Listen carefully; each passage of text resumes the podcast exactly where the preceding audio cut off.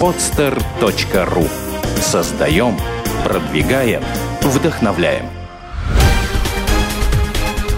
«Берись и делай» – авторская программа Андрея Шаркова. Здравствуйте. Вы слушаете новый выпуск программы «Берись и делай». Меня зовут Андрей Шарков, и сегодня у нас в гостях мой тезка Андрей Миллер. Андрей Миллер, более известный в Петербурге. Андрей, здравствуй. Здравствуй, Андрей. Андрей, мы с тобой познакомились э, на одном из э, модных показов, поэтому сразу обозначим, что бизнес Андрея это относится, в принципе, к фэшн-индустрии. Э, и вот многие мои знакомые стали его клиентами, так я услышал о нем. Мы познакомились и после общения поняли, что можно сделать там общую программу, потому что такую тематику мы еще не затрагивали. Андрей, расскажи, пожалуйста, чем занимается твоя компания, твой бренд? Мы занимаемся поставкой одежды из брендовой одежды из Лондона. Мы продаем ее в шоуруме под названием Andrew Miller, вот, как говорится, по доступным ценам. И еще в дополнение мы занимаемся обувью на заказ. То есть мы одеваем полностью людей, то есть с ног до головы. Андрей, скажи, пожалуйста, вот э, ты занялся этим бизнесом сколько по времени уже? А уже практически два года. Уже практически два года. В принципе, в Петербурге очень много различных магазинов, бутиков, торговых комплексов очень высокого уровня. Казалось бы, что рынок уже более чем насыщен магазинами одежды и обуви. И притом, ну, по моим наблюдениям даже, достаточно хорошего качества. Мне есть чем сравнить, я тоже много путешествую, часто бываю и в Европе, и в цивилизованной Азии. Почему вдруг ты решил зайти на такую довольно занятую нишу? Дело в том, что да, ты прав, у нас разнообразие огромное. То есть сейчас рынок, все, все повалилось, как говорится, большинство из Китая. Но у нас либо качественно и гипердорого, либо дешево и никак. Я решил совместить две вещи: доступно и, и качественно. У меня это получилось, потому что там, где я достаю эти вещи, они, они качественные и доступные. Потому что я их вижу из Лондона. Угу. А что делает их доступным? Они, не знаю, делаются на каких-то других фабриках или какими-то ноунейм брендами? Они делаются по всему миру, но в основном в Лондоне. Привозятся в Лондон на показы мод, и также после этого всего отвозятся в шоурумы, закрытые шоурумы, где продаются известным людям. Могу сказать, известные люди тратят меньше угу. на Запад. Угу. Их... Им, им дарят, и, и они дарят все вещи. То есть, я так понимаю, ты или твой партнер в Лондоне являются таким известным человеком? Да. Моего бизнес-партнера, одного из, зовут Джереми, он британец. Дело началось буквально ну, около двух лет назад. Мы с ним познакомились, и совершенно случайно меня мой двоюродный брат из Воронежа с ним познакомил. Мы с ним разговорили за чашкой кофе. Он мне сказал, что у него есть э, связи, потому что у него родители занимались этим бизнесом, когда он был маленький, по всей Англии. А у меня было желание наконец-то заняться своим делом и, наконец, э, уйти от общей рутины и от общего невежества всех руководителей. Ну, как, удалось уйти? Да, с, с успехом удалось, слава Дов, богу. Да. Доволен, да, этим обстоятельством? Очень, понимаю. очень. А, скажи, пожалуйста, чем ты занимался до своего дела, до собственного бизнеса? А, у меня огромный багаж, опыт а, в разных сферах. Начнем со школы. У меня... Почему я выбрал именно творческую профессию? Почему я сейчас занимаюсь одеждой, стилем? С детства меня водили в класс дизайна. Мама отдала в экспериментальный класс. Это был единственный класс в школе. Нас водили в СВР. Мы там занимались, рукодельничали, что-то делали. Я познал и технику, и оригами, и все остальное. И также отдельно, еще, отдельно я пошел на курсы шитья. Потому что с детства я занимался шитьем одежды для кукол. Хотя другие мальчики, парни, они играли в машинки. Мне это было неинтересно. Вот. Я пошел на кройку и шитья, на конструирование одежды. Я мечтал и до сих пор думаю о собственном производстве одежды, собственном дизайне. Я хотел быть модельером, как Юдашкин, Зайцев, самые знаменитые. Это была мечта детства. Потом пошел четырнадцать лет, комплексы, там тринадцать лет. И, как сказать, девочки мне сказали, типа, ну что ты делаешь? Ты шьешь. Я такой, ну да. И поэтому оттуда ушел. Но идея оставалась, оставалась. И я ее грел, лелеял. После школы меня мама совершенно дала на другую специальность. Я техни по компьютерам колледж закончил, управление коммерцией. Закончил с успехом его. А потом пошел совершенно в другую, опять же, профессию. В, в, авиационный, в, ави, в авиацию пошел.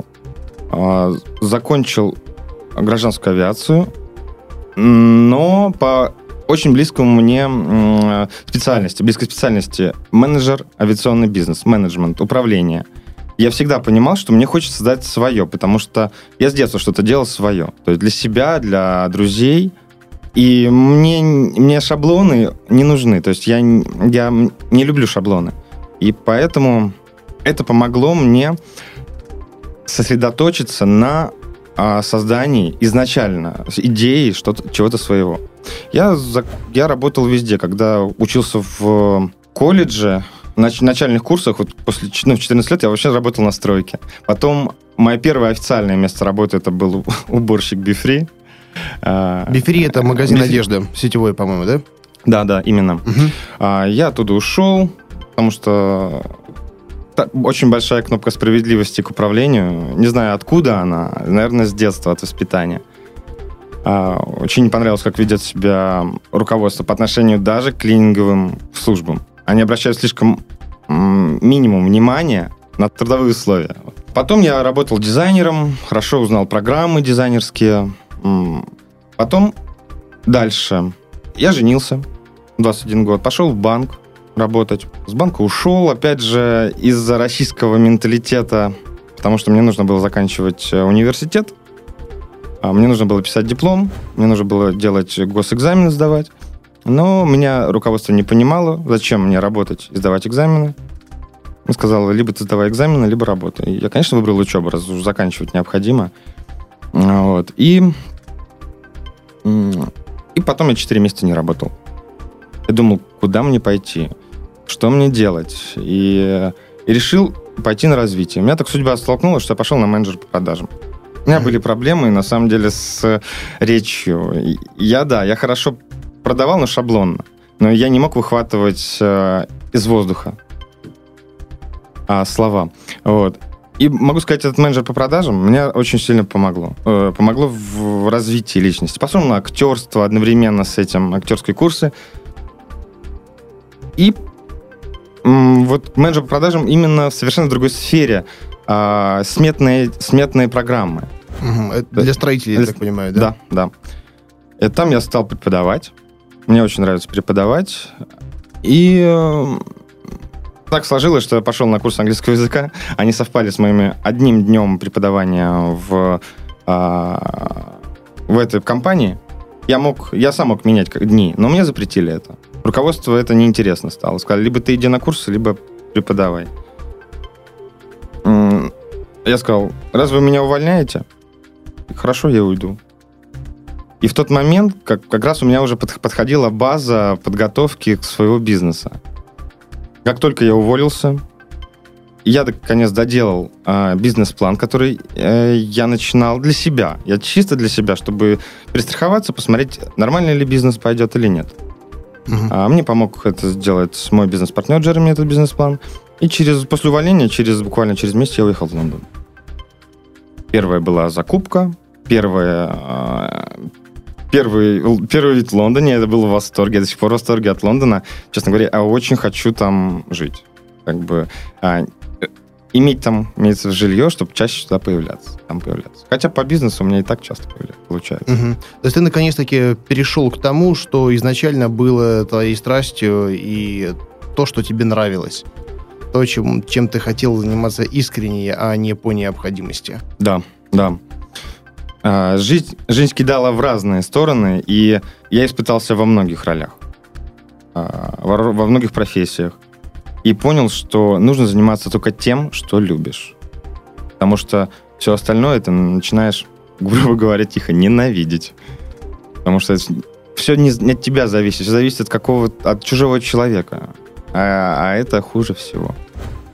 Да, я с тобой согласен. И э, каким вот был твой первый шаг э, после того, как ты уволился из компании, ну, от, последнего места твоего, твоей профессиональной деятельности, как именно наемного сотрудника, ты начал следовать этому бизнес-плану, или отклонения были такими, что бизнес-план утратил свою актуальность?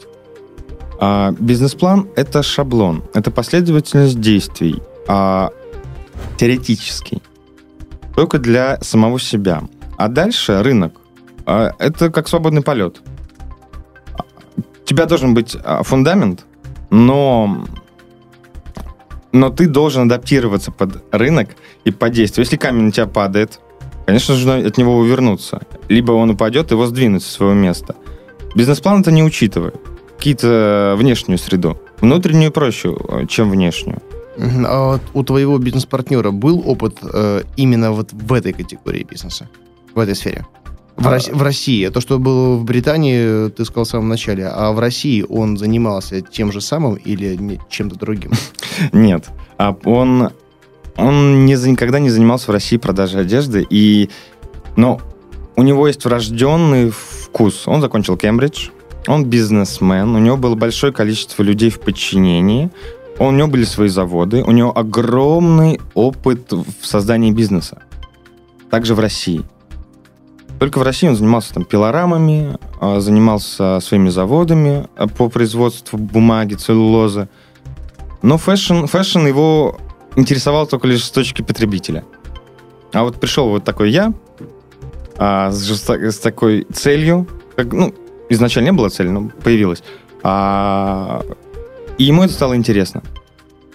И только, как минимум, все, все разыгралось на интересе.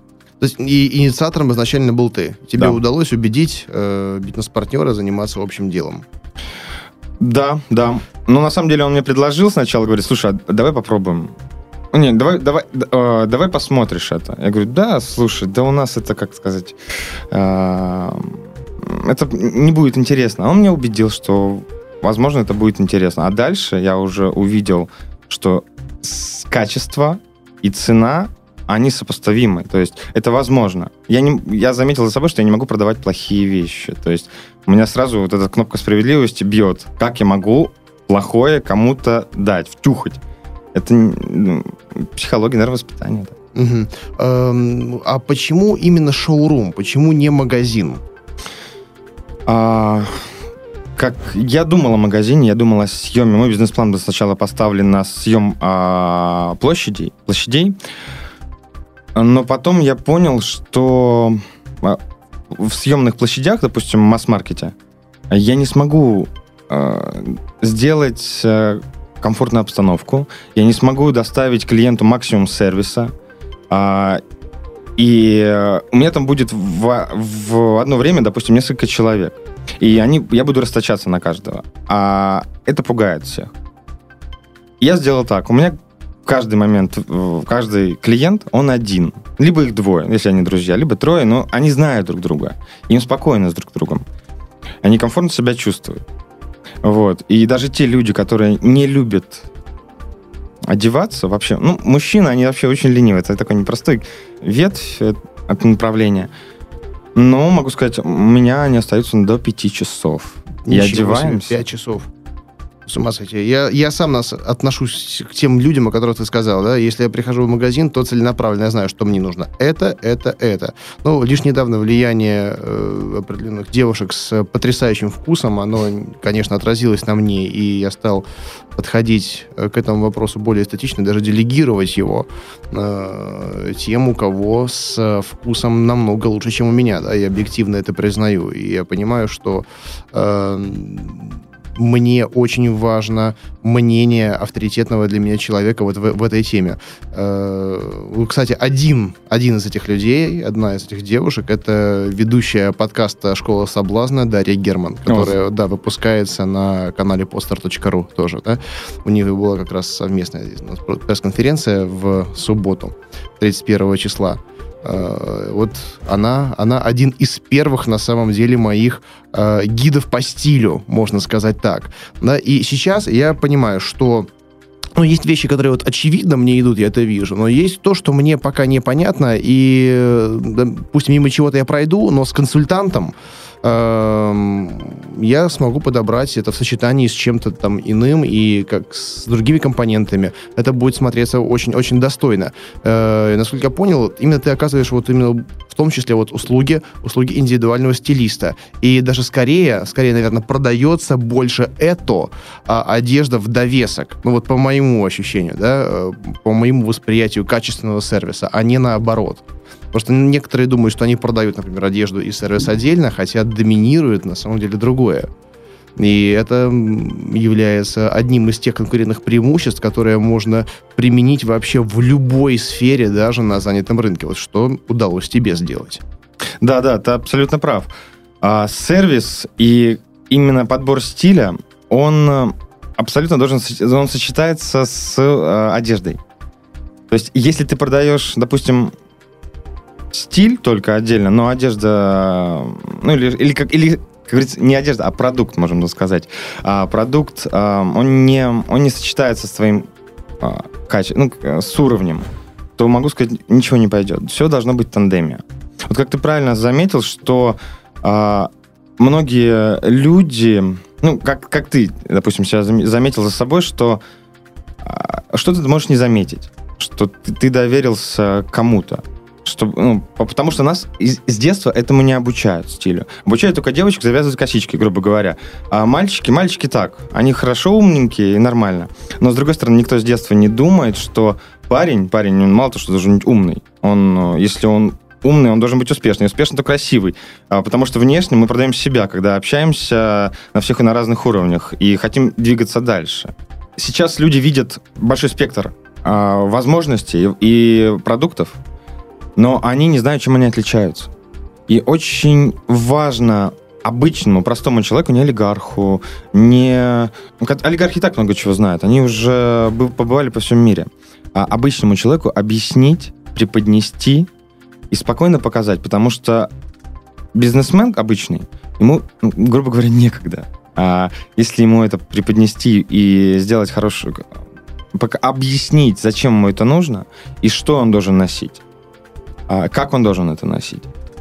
И что он благодаря этому получит? Потому что же мы, когда одеваемся, мы покупаем не только вещь, мы покупаем еще и перспективы. То есть мы, хорошо одеваясь, мы выглядим хорошо и, и, и спокойно можем присутствовать на, хороших, на, на, на больших совещаниях с высокими людьми. Потому что высокие люди да, знают, как нужно одеваться. Познакомившись с твоими ценами, я понял, что да, действительно сделал это доступным для широкого круга людей. И у меня стереотипы были порушены какое-то время назад, да, но они могут быть разрушены и у других людей. Например, вот просто озвучь, какой средний, средний чек вот у тебя в шоуруме? О, чек бывает разный. То есть... Ну, примерно, например, что я знаю, например, если ты заходишь там, в магазин «Бабочка», да, на Невском, ну, это минимум, там, не знаю, там, тысяча, полторы евро. Там буквально на три-четыре вещи ты, ты оставляешь. Обычно полный комплект, если приходит клиент, одевается костюм, рубашка, туфли, и всякие аксессуары доходят до от сорок тысяч. Угу. Это все вместе, и все качественно брендово. Андрей, скажи, а после того, как ты ушел с работы, сколько тебе понравилось, понадобилось времени, денег, там, каких-то, может быть, дополнительных ресурсов, чтобы организовать э, свой бизнес, да, вот именно с нуля, вот то направление, которым ты занимаешься, э, до момента, то есть с момента идеи, точнее, вот все это первого шага, первого действия, уже после бизнес-плана, до первого клиента. Сколько прошло, во-первых, времени? Прошло а, времени три месяца. Угу. Три месяца — это подготовка к первому клиенту. Потому что, а, чтобы принять клиента, нужно просто в плохих, как в обычных условиях. А, а, я, я не хотел сразу, просто в плохих... Не, не совсем подготовленных. Не, еще не все было готово, но пришли мои друзья... Раскупили сразу половину коллекции.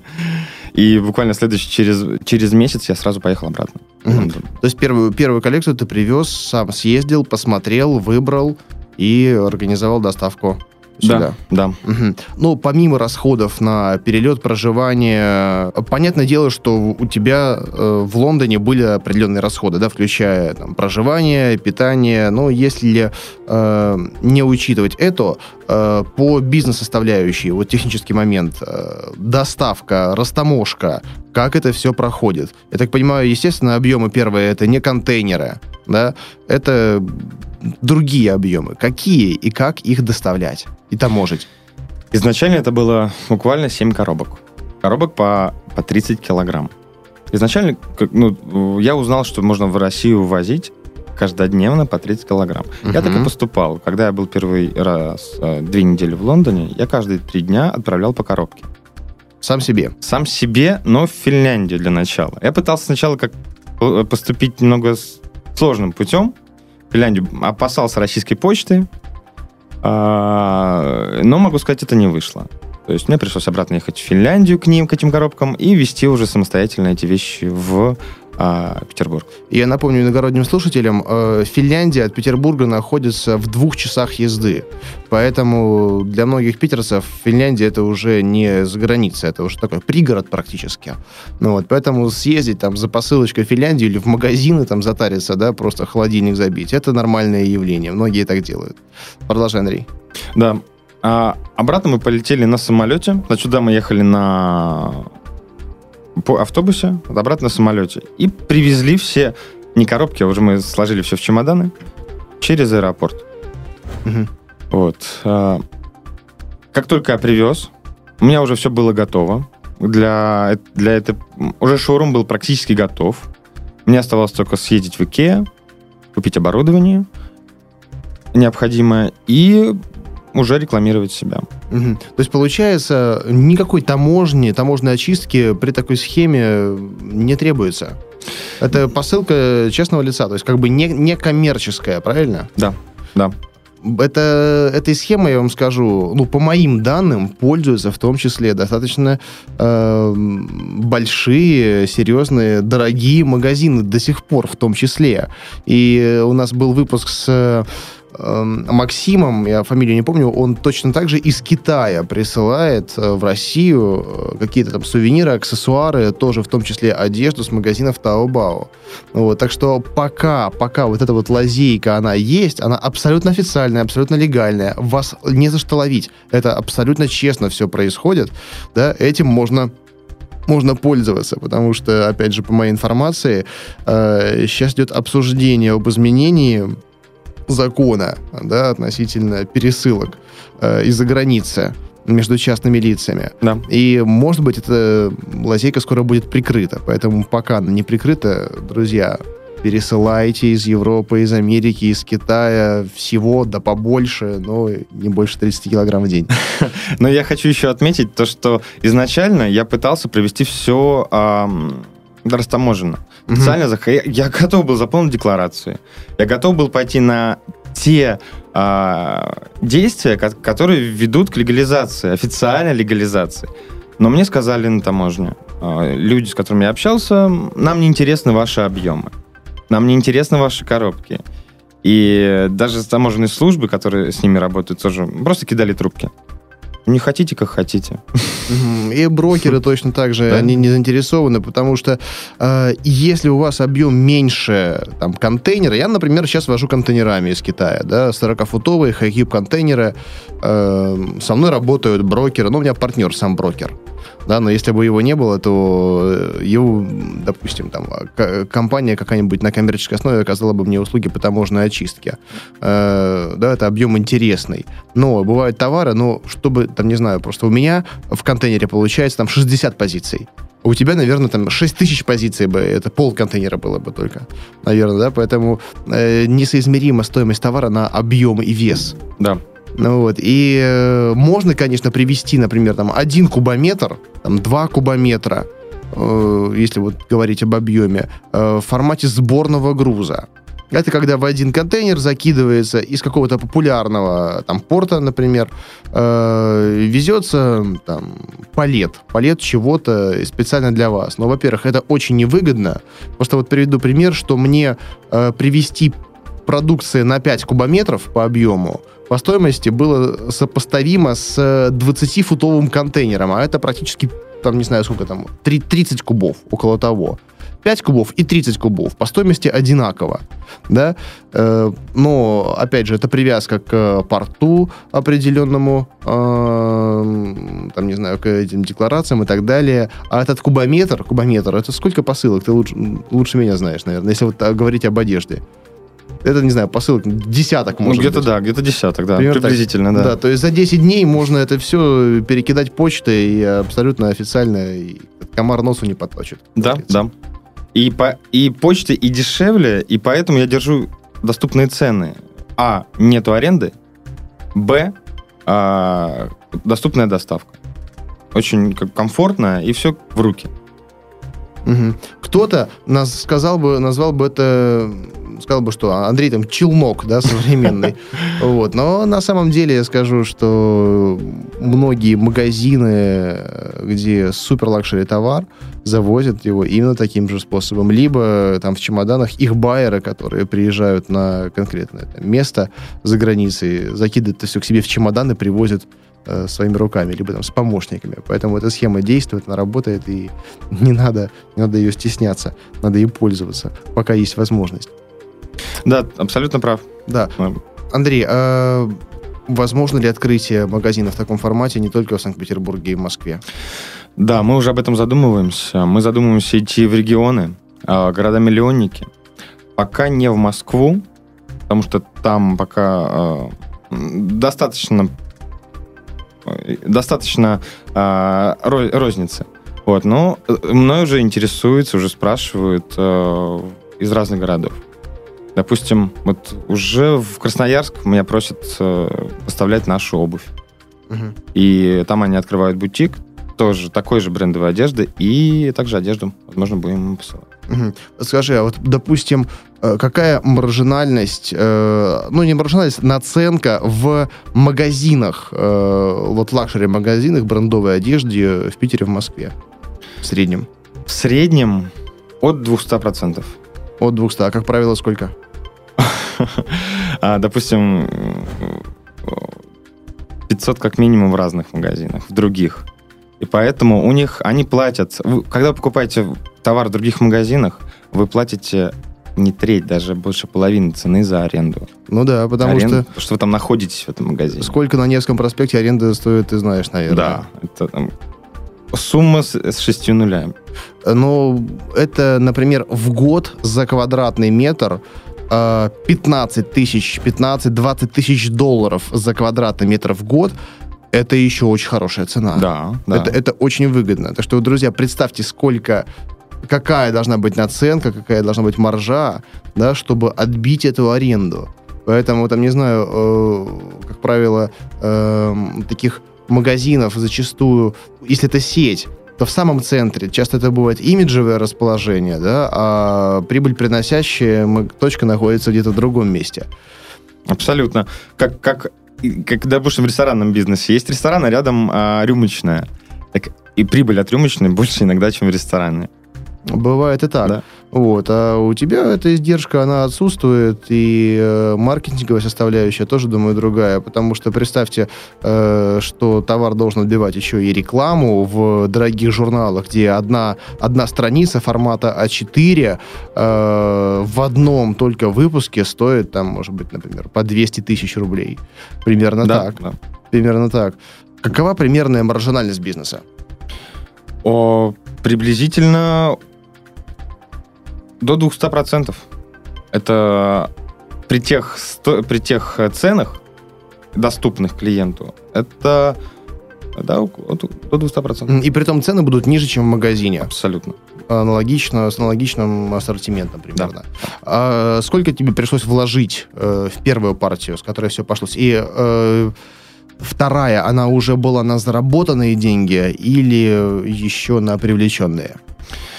А, не поверишь, вторая была уже на заработанные деньги. Это, я, я не, конечно, не поверю. Я в это очень хорошо поверю. И это прекрасно, что так. А, но вкладочка первоначальная была сколько? А, около пятисот тысяч. Угу. И клиенты, я так понимаю, естественно, это самые близкие люди, там друзья, знакомые знакомых и так далее. Но когда они уже все там по уши одеты э, в одежду Андрея Миллера, да, э, привлекать клиентов нужно как-то со стороны. Да, да. Б- был такой этап, что клиенты закончились. Просто вот сарафанное радио перестало работать. Смотрю, неделю никого нет. Что-то происходит. Уже рука на пульсе. Думаю, что же делать? А, и постепенно, как бы не то, что постепенно, но через несколько дней я сразу подумал, а почему бы не, за, не привлечь людей, которые, которые работают со стилем? Которые, ну, стилисты, имиджмейкеры. Их довольно-таки в Москве и в Питере очень много. А, и совершенно случайно судьба меня свела с моим первым стилистом, стилистом, который привел мне, ко мне клиентов. Это Макс Тимофеев, «Жажда стиля». У него студия. Вот. Он замечательный человек. И, как, и, он, и, и с ним я понял, что это очень удобно работать с теми людьми, которые заинтересованы в этом. Потом я вышел на такие студии, то есть начал проводить семинары по подбору стиля в студиях, как Artego, как студия Лилианы Модильяни. А, там работают, там уже по пятнадцать, ой, там, как сказать, обучают по пятнадцать-двадцать человек. Им это интересно. И, как я заметил, эти семинары, они производят успех у них. Им это, они все слушают с открытым ртом, потому что нигде а, стиль, а, семинар по стилю и качеству, они, они об этом не узнают даже в интернете. Это индивидуально. Я провожу это бесплатно. Это индивидуально для каждого. То есть каждый может задать вопрос, я на все могу ответить. Откуда возникает... На семинарах возникал такой вопрос. Откуда я все это знаю? Я столкнулся с большой проблемой, когда начинал бизнес, что как, раз, как родился в России, и обучение, конечно, да, у меня было дизайнерское, но не на европейском уровне. Меня обучил... Я обучился физически уже в Лондоне.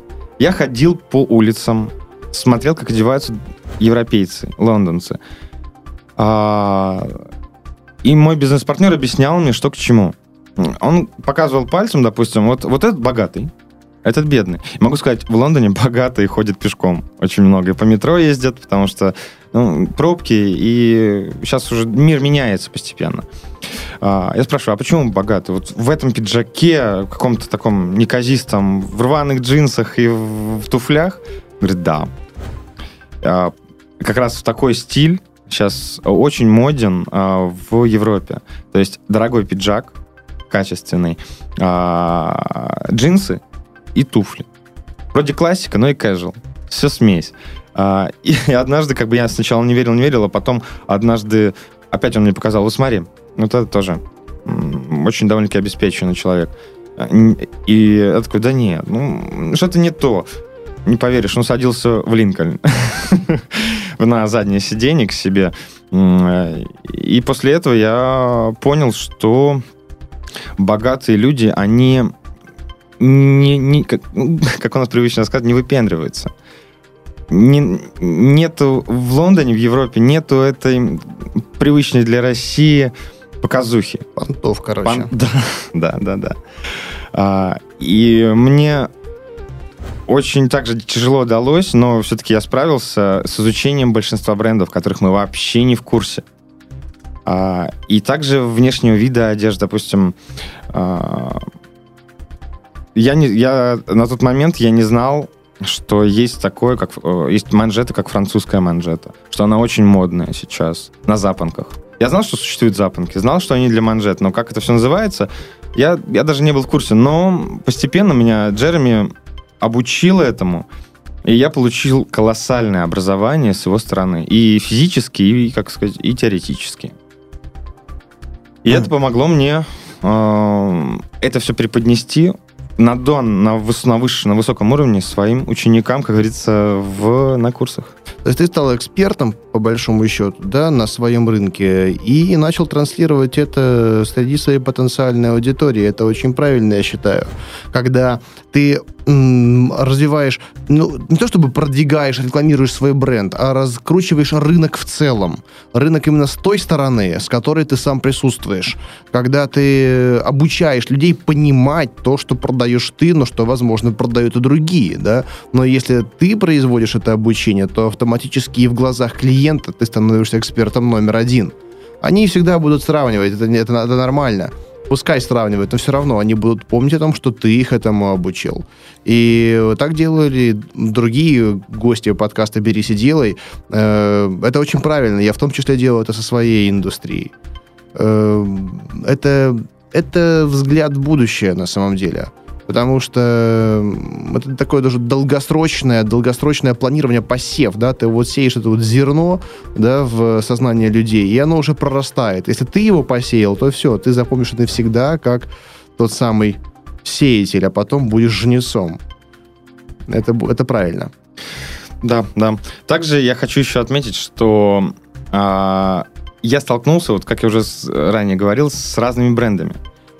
А, и я не знал никогда, что эти бренды могут быть настолько качественными и интересными.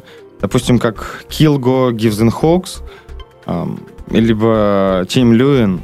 У этих брендов одеваются довольно-таки известные личности. И, и в Килго одевается Абрамович. Вот. И когда Джереми мне показывал... Ну, мы ходили на один показ мод, и также в одну, после этого пошли в шоурум. А, я такой, ну что это за Килго? А Джереми мне потом рассказал, когда он... Джереми сам одевался в Хелго. Когда он был, ему сшили костюм, и вдруг в какой-то момент продавцы исчезли. Куда? И вдруг... И потом продавец объяснил. Ты нас извини, Абрамович пришел. Вот, это довольно-таки так вдохновляет. Понятно, интересно. Надеюсь, что скоро и у нас такая культура все-таки будет развито на, на нужном уровне, а не то, что состоятельные люди будут брать себе только бренды, известные всем на каждом углу, и на, на вещах это будет написано крупными буквами. Но хотя, слава богу, я наблюдаю, так появляется людей со вкусом все больше и больше, да, где ты вот смотришь на вещь, не понимаешь, она может стоить там двести долларов, а может стоить там десять тысяч долларов. Самое большое отличие, как вот, э, отличается не цена, отличие одежды качественной от некачественной, что она садится. Она сделана на человека, а не на манекен. Да, но напомню, у нас программа не про моду, да, а про бизнес в первую очередь. А какая конверсия клиентов вот, после таких мастер-классов, после обучения? И становятся ли они постоянными или разовыми? А, клиенты становятся сразу постоянными. Потому что, когда они приходят э, к нам вместе со своим стилистом, они видят э, все, что, ну, то, что видят результат их обдумывания во время похода, как это будет, как это, что, как это находит, как это выглядит. И девяносто процентов остаются. А сколько, вот, по твоим подсчетам, один клиент приносит новых, приводит? Как около двух клиентов. И это сеть. И у меня еще поставлен маркетинг моей компании, что а, на мне, со мной можно работать любому человеку. То есть за каждого приведенного клиента, тот клиент, который привел, он получает процент. Угу. Вот. А, и также это идет постоянно. То есть даже если в следующий раз этот клиент пришел без... без своего сопроводителя, он сопроводитель получает тот же самый процент постоянно. Вот это бизнес по-английски. Это означает, что это пассивный доход. И это круговорот денег, как говорится, в нашей природе. Ну, опять же, да, это еще замануха вернуться и купить что-то еще. Конечно, конечно. Когда это в качестве депозита накапливается именно в твоем магазине. Да. Андрей, какие основные риски в твоем бизнесе? Есть несколько рисков. Один из них – вещь у нас в индивидуальном формате. Индивидуально, каждая вещь индивидуально. Клиенту может не подходить размер. И бизнес это может немножко пострадать. В плане, что вот понравилось, понравилась одежда, но не подходит. Но мы постепенно эти риски, от, от них избавляемся. То есть у нас появилось ателье, которое подгоняет под человека бесплатно одежду. Угу. То есть... Я так, я так понимаю, риск связан с тем, что ты ввозишь э, по несколько экземпляров там каждого, каждой модели. Я имею в виду там несколько размерностей, а не весь диапазон размеров. Да, да. Э, кажд, каждая вещь максимум две, два размера. Два, ну, бывало, что три размера тоже бывает. Андрей, а как ты считаешь, можно ли развиваться бизнес по твоему сценарию в регионах? А, да. А, как уже известно, в, а, что если можно человеку чему-то обучить, а обучить сервису и а, дать шаблоны, то именно в моем формате это можно сделать. Андрей, скажи, а есть ли сезонные факторы в твоем бизнесе? Да. А в данном бизнесе есть сезоны. А сезонный фактор... Самый непростой сезон для нас это, это лето, допустим, это и июнь. июнь. Но он не только для тебя, я тебе скажу, и в том числе для меня, не только по шоколаду, да, но и по другим направлениям, потому что, ну, объясни, твоя причина мне интересна. Все уезжают. Так и есть, так и есть. Города пустые, в Питере пробок нет практически в это время даже. Да, да, мы сами... возможности куда-то как бы каждые выходные мы уезжаем, если есть они выходные. Как бы к счастью, на самом деле, сейчас я думаю, что выходных, э, или, к сожалению, их нет совсем. Но то, то предприниматели их. Да, нет. да, да. А, сезоны есть. Самый лучший сезон — это перед Новым годом. О, да. Да. А, и также сентябрь, август, сентябрь. Я как раз начал работать, компания начала работать в августе, первые клиенты пошли в августе. С августа все как по маслу. И при увеличении, увеличении, увеличении. Как только э, идет ближе к лету, уменьшение. И это естественно, это нормально. Поэтому сначала я переживал, потом успокоился, думал, что переживать, это естественно. То есть лучший момент для открытия э, бизнеса, связанного с продажей одежды, это? Это осень. Это осень. Осень. Угу. И, например, если, если э, повторить, ну, не повторить, э, похожую на твою модель, да, где на подготовку ушло три месяца, то если открывать, маг- ну, чтобы открыть магазин, например, там, в августе, готовиться нужно уже с весны, то есть сейчас. Да, да. То есть если кто-то из наших слушателей, например, захочет открыть, э, там, не знаю, ну, не обязательно по твоей франшизе, э, или просто аналогичном, аналогичный магазин, э, или там в другом сегменте, ну, в общем, магазин одежды, то есть все шансы, если начать сейчас, сделать это к концу августа, к началу сентября. Да, уже пора, пора браться и делать. Андрей, можешь дать пошаговую инструкцию для открытия собственного шоурума по продаже э, одежды, неважно какого уровня? Я постараюсь. Давай попробуем. А для начала, для начала нужно понять, в чем нуждается э, население. Грубо говоря, если в общем. Если именно шоурум одежда. На рынке сейчас много чего. Большое разнообразие, нужно понять, чем ты будешь отличаться от других. Будь это качество, будь это сервис, будь это все вместе. Потом тебе необходимо сделать небольшой бизнес-план для себя, как я это делал. Именно потому, что это очень распространенная сфера одежда. То есть здесь нужно изначально подготовиться немного. Нужно просчитать, какие у тебя будут затраты, какие доходы приблизительные, какие убытки. Следующий шаг – это поехать, если ты убедился, что все хорошо, то есть, э, что хоть какой-то про- процент будет прибыли хотя бы через год. Хотя бы через год. Вначале может быть минус. Вы не пугайтесь минуса ни в коем случае, потому что э, минус — это не есть минус в вашем бизнесе. Минус — это вложение. Многие боятся минуса. Думают, все, на следующем месяце у меня будет минус, я прогорел. Угу. Ни в коем... Нет, это не так. Минус на минус дает плюс. Именно. Именно.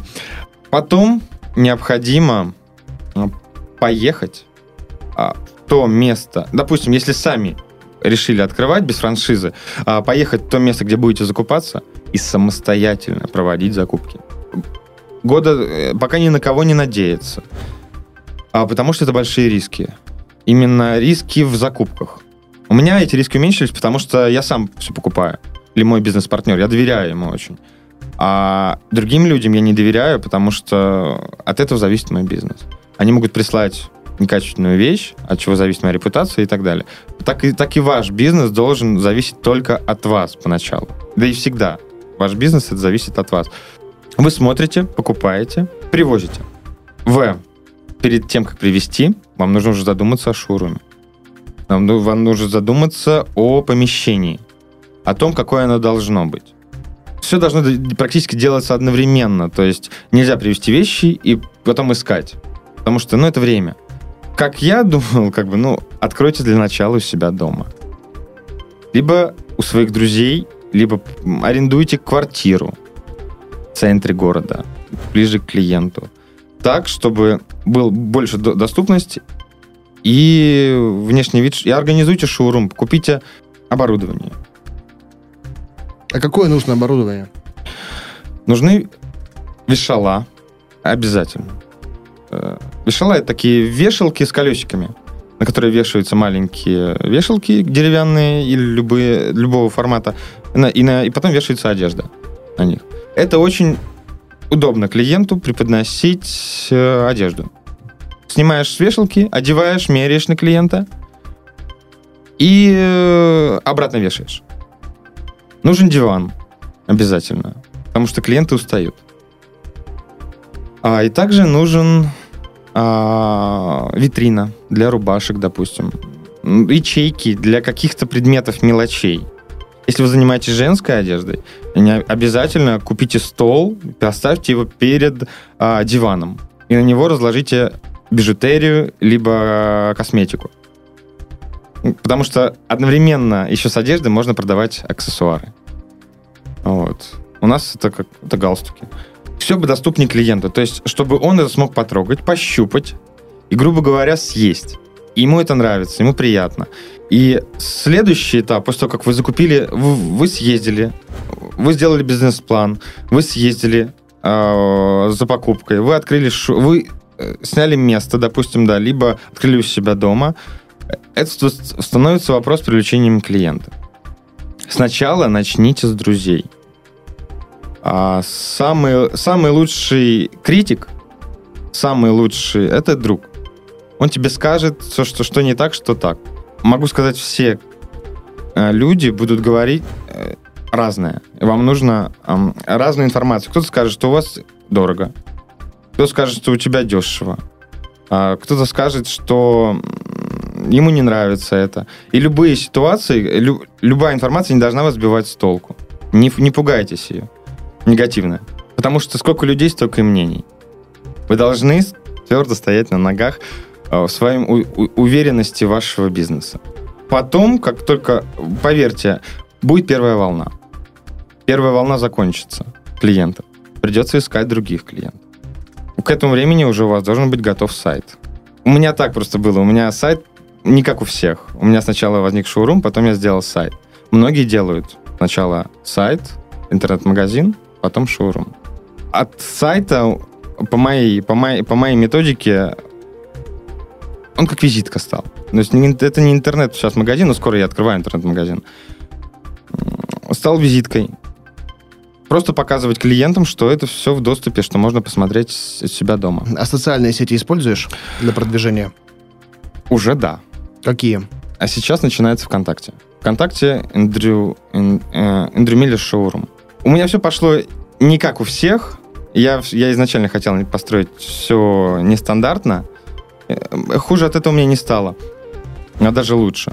Просто мой, мой клиент, он в основном э, не ВКонтакте. То есть бизнесмены... Ты часто сидишь ВКонтакте? Ты знаешь, уже редко. Раньше сидел довольно часто, сейчас катастрофически редко. Вот и я тоже. То есть э, это понял. И ВКонтакте только лишь на последнем...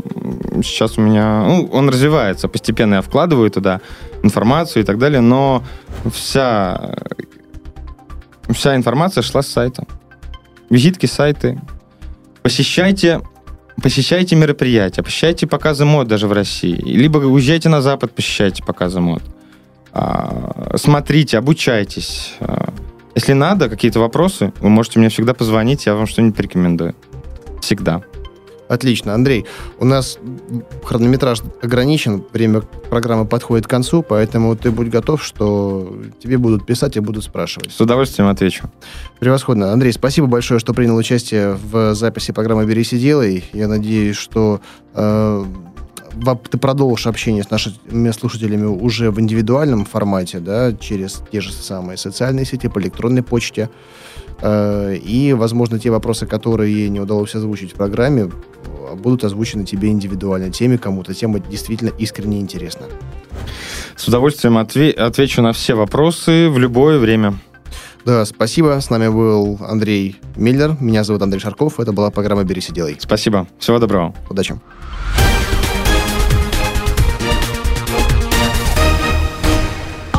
Сделано на подстер точка ру. Скачать другие выпуски подкаста вы можете на podster точка ру.